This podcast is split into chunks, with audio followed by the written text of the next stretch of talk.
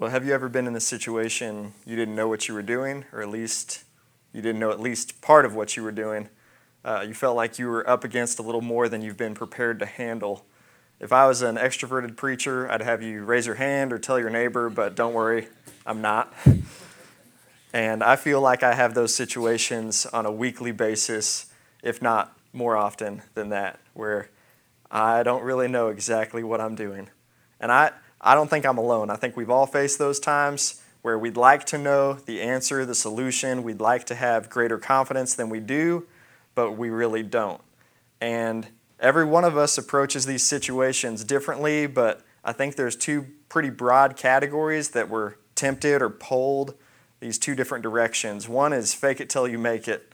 And these people act like they have what it takes, even though inside they really don't and they know that they really don't have what it takes, but they'll never let you know that. They want to fake it till they make it, and then they'll act like they're good. Others don't fake it till they make it, but they pout about it till they're out of it. And uh, this is often uh, in the form of internal self pity, and it has this type of uh, a monologue, even though it's not spoken. It's, I'm worthless, there's nothing I can do, this situation is pointless, I'll never make it through. And then they just keep that monologue going until the situation is passed. And like I said, each of us has tendencies towards one of these two responses. And honestly, as I look at my own life, if you're like me, it just depends on the day, my mood, and I can be both. Uh, the primary problem with these two is that they have a focus on the self. So we are persuaded by what we are able to do, uh, we're persuaded by what we're not able to do. So it only focuses on the self, which is part of the truth. Part of the gospel is our nature and who we are, but that's not the whole truth.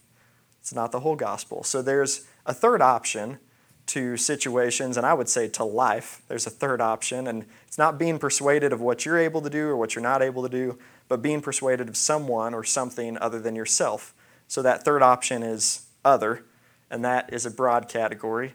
But obviously, it includes being persuaded about God, persuaded about Him, that He cares for you, He loves you, He's at work in your life, and He's inviting you and us into what He's doing, which is primarily a relationship with Him. When you're persuaded about someone else, that means you trust them. Whenever you have trust, you have relationship. And our focus, whether it's on ourselves, what we're able to do, what we're not able to do, or on what someone else is able to do, our focus both reveals and it builds our persuasion. The more you choose it, whether it's a focus on self, a focus on God, the more persuaded that you become. And, and it's important because persuaded people are the ones who persuade people. They're the ones who live persuasively because they are first themselves persuaded. And you can be persuaded and be wrong. But whether you're right or wrong, if you're a persuaded person, you still have the power to persuade others. So, how can we tell who we should follow? Or how can you say that someone should follow you? How can you be persuaded of that? Well, you have to look at what they're persuaded of. And in our passage today, we're going to see three sources of Christian persuasion. So instead of the broad category of other, God has narrowed it down to what does it mean? What does it look like for Christian persuasion because we are called as believers to persuade others. That's part of what it means to make disciples. And so we can see how to be rightly persuaded from God's word. And that's important because persuaded people persuade people. So if you're able, I invite you to stand as I read the passage because one of the first ways that we'll see from this passage is a, uh, is a fear of God. That's a source of Christian persuasion. So I invite you to stand as I read the passage now. Uh, this is a way that we can just honor God and His Word and pay attention. 2 Corinthians 5, verses 10 through 15. For we must all appear before the judgment seat of Christ, so that each one may receive what is due for what he has done in the body, whether good or evil. Therefore, knowing the fear of the Lord, we persuade others but what we are is known to God, and I hope it's known to your conscience. We're not commending ourselves to you again, but we're giving you cause to boast about us, so that you may be able to answer those who boast about outward appearance and not about what's in the heart. For if we are beside ourselves, it's for God. If we're in our right mind, it's for you. For the love of Christ controls us, because we have concluded this that one has died for all, therefore all have died. And he died for all, that those who live might no longer live for themselves, but for him who for their sake died and was raised. You can be seated. So, as I mentioned uh, in this passage, we see three sources of Christian persuasion, and the first one is the fear of the Lord. You see it in verses 10 and 11. And persuaded people persuade people because they believe something is they believe something so strongly to be true and false, right and wrong. And in a culture, the culture that we live in today, that's becoming increasingly apathetic, they don't care about truth or morality, or they're not convinced that it exists, we shouldn't be surprised there's a dearth of leadership. There's a dearth of positive persuasion. But God's words bring much needed clarity whereby we can be persuaded. So the first source of us being persuaded by God is to fear him. Verse 10 We must all appear before the judgment seat of Christ, so that each one may receive what is due for what he's been done for what he has done in the body, whether good or evil. So the judgment of God is a large part of what it means to fear him. And that's why Paul writes in verse 11, Therefore, knowing the fear of the Lord, we persuade others. And so he's connecting the fear of the Lord to the judgment that Christ will bring. And our action as a result of that is we persuade others because we are so persuaded that we're going to give an account. And they're going to give an account. And because Christ has shown us the way into righteousness, because he's provided righteousness for us and offered it to them, we persuade others. We are persuaded of this, and therefore we persuade others. And the fear of the Lord is the source of our persuasion. Proverbs says, the fear of the Lord is the beginning of wisdom. And wisdom is navigating life well, it's navigating life successfully. And so, in order to navigate life well, we must fear God. That's the beginning. And we must fear God. And what it means to fear God is that we're aware of the fact that not only is He so much greater than us, but we don't really deserve anything good from Him. In fact, going back to the judgment, because the fear of the Lord is tied to judgment, we only deserve hell, death, and the grave. That's what we deserve. And of course, God has been kind to us, and we can be confident in that kindness. But to fear God is to recognize that He is awesome. And because He is this, this awesome, we can't take Him lightly. There's an awesome reverence, even I would say, a certain feeling uncomfortable and unsafe but you're still safe. You're actually safer under God's mighty hand than apart from it. But to fear God is to recognize that apart from His graciousness, apart from His grace shown us in Christ, we're, we're not safe. And He is mighty. So you might be wondering, well, can't we talk to Him as a friend? That's what Jesus told His followers. And I would say, absolutely. I love doing that. And God has used many men in my life who are awesome at that to, encourage me and grow me in that. But if we just relate to God on certain aspects of his character and not others, it'd be like saying to Roger or saying to Andy, I'd love to be your friend. Let me know when you're having a good day. Let me know when you're in a good mood, when you need some help, or, and I can feel good about helping you. But that's not the way that good friendships work. And that's not the way that we're to approach God. Pick and choose our favorite parts of his character. This is part of God's character. He's holy. And there's, there's no one else like him. We are to fear him. He's commanded us that, and he's actually commanded it to us for our good. So, God is not trying, though, to persuade us by scaring us into a decision, and we are not called to persuade others by scaring them into a decision. All we're doing is bringing up matters of greatest importance. We're presenting truth. And if you're saved, the Bible's clear teaching is you are responsible to God for what He has entrusted to you. You're called to be faithful with what God's given you. Look at Ezekiel. I'll take you to the Old Testament to show you this in addition to the New. Ezekiel 3 17 through 19. God's addressing Ezekiel as Son of Man. And God says, I have made you a watchman for the house of Israel. Whenever you hear a word from my mouth, you shall give them, Israel, warning from me.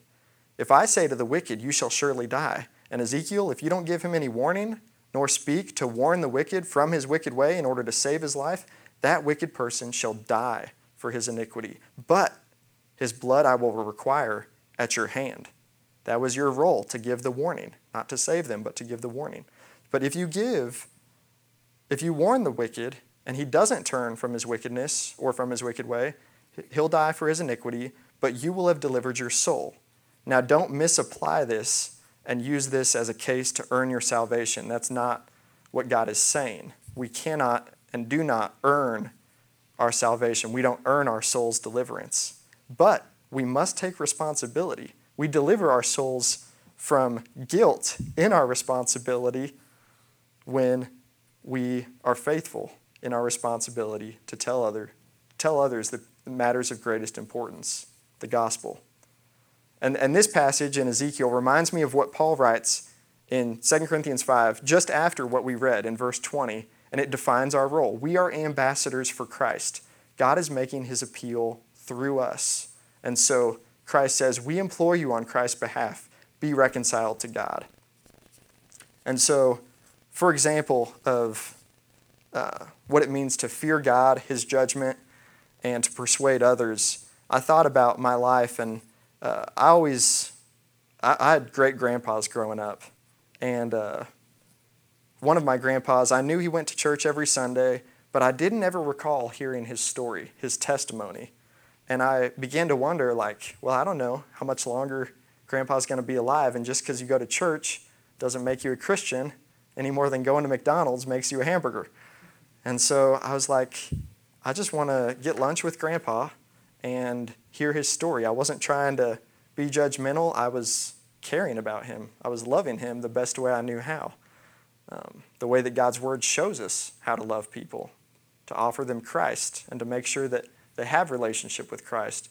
And I asked him the question, and I got to hear his story, and I was encouraged, and it persuaded me to live persuaded. And persuasion isn't just evangelism, it's actually also discipleship. It's our growth in Christ.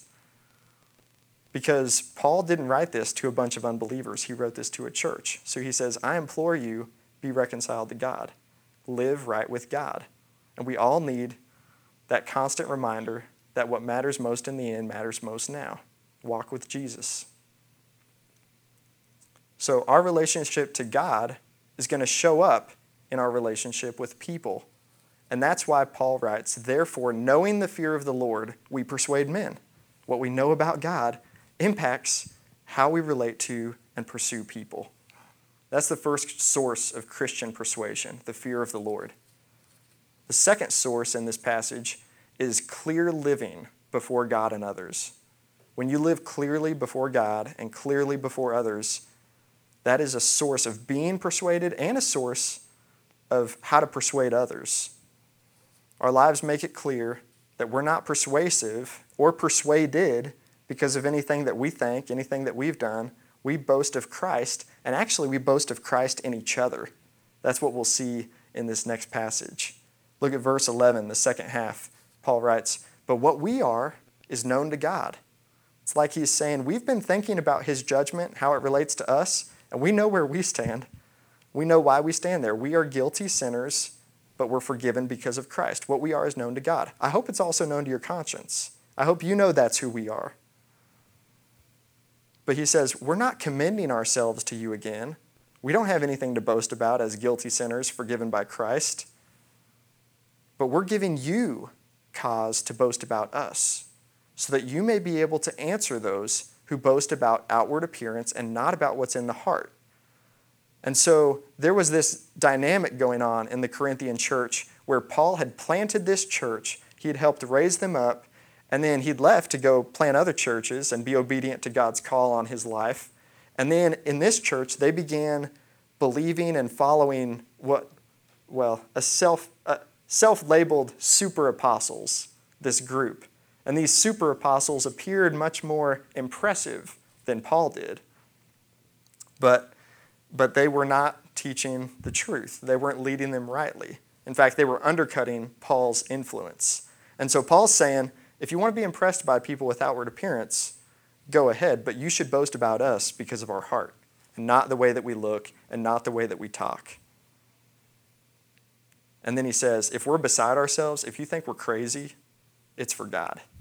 But if you listen to what we're saying and you think we're in our right mind, it's because it's for you. We're trying to serve you. And so, to illustrate clear living before God and others, I want to show you an example of what it's not. In 2006, the front page of Time magazine read, Does God Want You to Be Rich? And it was an article about prosperity preachers that then and even now are highly influential, highly persuasive in our culture and even in the subculture of Christianity.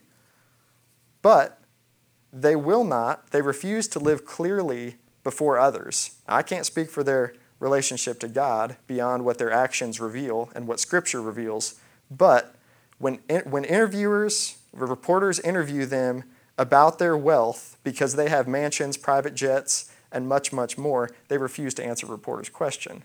They refuse transparency. And in a time poll, this, this is of Christians surveyed. So they just polled self professing believers. This shows their uh, the, the prosperity preacher's persuasiveness.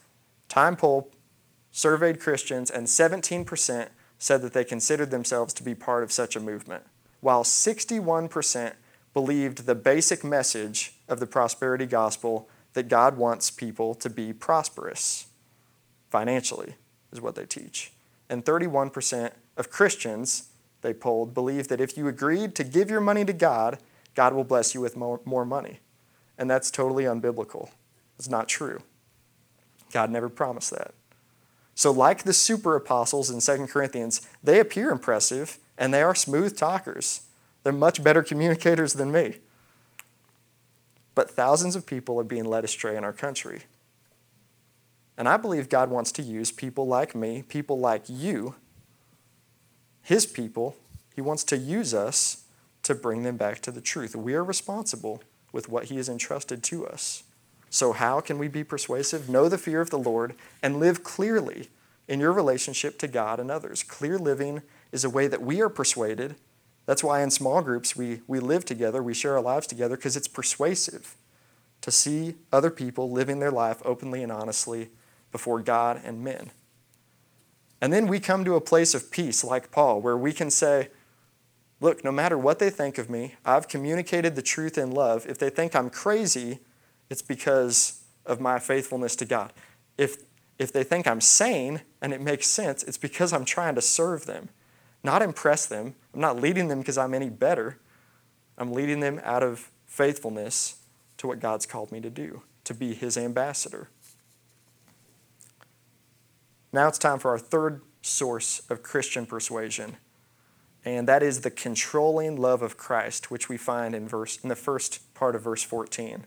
Christ's love controls us. That's a great picture of Christian persuasion. And to illustrate that, I want to show you a picture of uh, my puppy dog, Cora. She will follow me and you, she'll follow anyone around everywhere.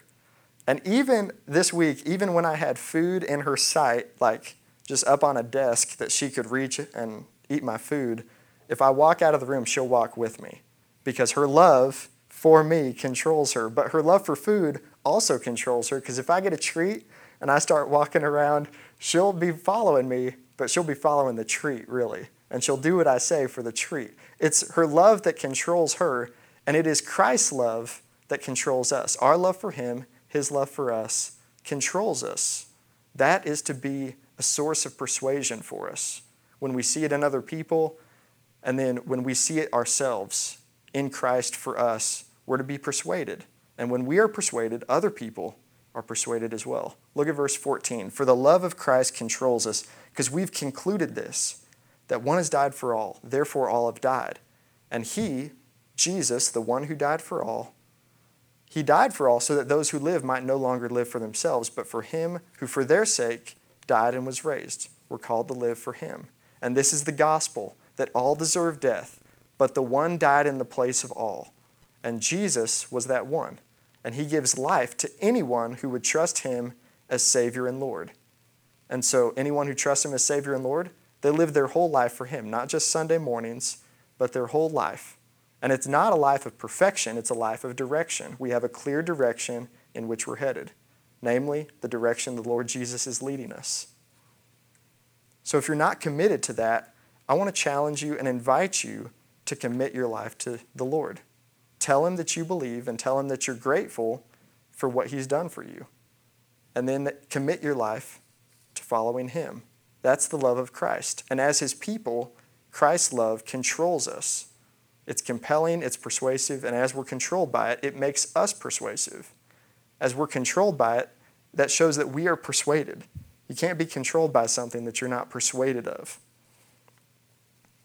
So I'm willing to venture that a number of people who are going through our Experiencing God study have wrestled with parts of the study because part of it is difficult, it's, it's challenging, and it can present questions in your own mind like, well, what if I don't hear from God? He says that if you have trouble hearing from God, you're in trouble at the heart of your Christian experience. Or how can I know when it is God speaking to me? And I just want to say this it's good to wrestle with that. It's the right question to ask. And I also want to say this like we talked about last week God loves you. And if all you ever heard from God was, I love you, you wouldn't need to hear anything else. Because think about those three words and who they represent namely, us. That's, that's the you part. And our character, our need. I think about God and who He is, how we're called to fear Him how high and mighty God is. He is not like us, His ways are higher than our ways. And think about how He demonstrated, how He brought the I and the you together in His love. Jesus on the cross. If all you ever heard from God was, I love you, not only would that be enough for you, but that would be enough to move you to respond in ways that you never would have dreamed or imagined for yourself. And as I believe, as you're persuaded that God loves you, you'll begin to discern his voice more clearly. I don't hear his voice all the time, but I do know that when I hear his voice, I know how to distinguish it from the devil's voice and from other voices, is because at the thrust of God's voice is the gospel. It's, I love you, and I've demonstrated my love for you in Christ. So I just want to spend some time encouraging you as a church because as I thought about the source of Christian persuasion that Paul says is uh, that Christ's love controls us, I've seen Christ's love control you. And I've seen that, namely in doing things that you've never done before. It, you know that it's Christ controlling you when it's not something that you've done before or that you've chosen to do, when it's uncomfortable, when it's inconvenient. Uh, I've seen and heard stories about you sharing your faith with your coworkers, how people who have never attended or participated in small groups before are participating. People are serving in the front who've never served in the front before and would rather not serve in the front. Or you'd rather serve in the front, but you've chosen to serve in the background by cleaning, making coffee, leading our kids in worship, cutting the grass. I've seen you be courageous in meeting new people, even going door to door to meet people. And many of you had never done that before and never wanted to do it before, but you actually enjoyed it. I've seen you be reflective about what's going on inside of you, what God has been, how He's been changing you, what He's been speaking to you about, wrestling with questions, And I've seen you stick around, even though this is a much different church than it was six months ago. And I've seen you begin to embrace it. I believe, and I could be wrong, but I believe that it's Christ's love that's controlling you. There's been multiple times already, probably three that I can bring to mind, where you have supported each other financially without the person in need asking for financial support. You've heard of a need and you've served by giving money, by giving time. And that is the power of Christ controlling you, and it's persuasive. So I just want to say, I'm proud to be your pastor because it's encouraging to see God moving through his people. And I also want to say, keep it up. Because, and you can't keep it up unless you keep receiving the love of Christ. Keep being persuaded, and you will be a persuasive people. Because that's God's plan for his church, is to use you, to use us, every single last one of us. And he will use us as we pursue him in relationship. Don't pursue being used by God, just pursue God. It'll be enough. Pursue being persuaded, and you will be a persuasive person. So, our role is be faithful. Since we know the fear of the Lord, we live openly and honestly, and the love of Christ is what controls us as we persuade men. So, Blackaby has phrased it in this way uh, Unit 4 Love and God's Invitation. He says, God works through those he loves to carry out his kingdom purposes in the world. His love controls us. That's the way 2 Corinthians phrases it. Obedience is an outward expression of your love for God. Obedience is preceded by receiving and believing the love that God has for you. So that's, that's what it means to be persuaded. And persuaded people persuade people. We're invited by God to be persuaded by Him and for Him to be the one persuading others through us. So let's pray.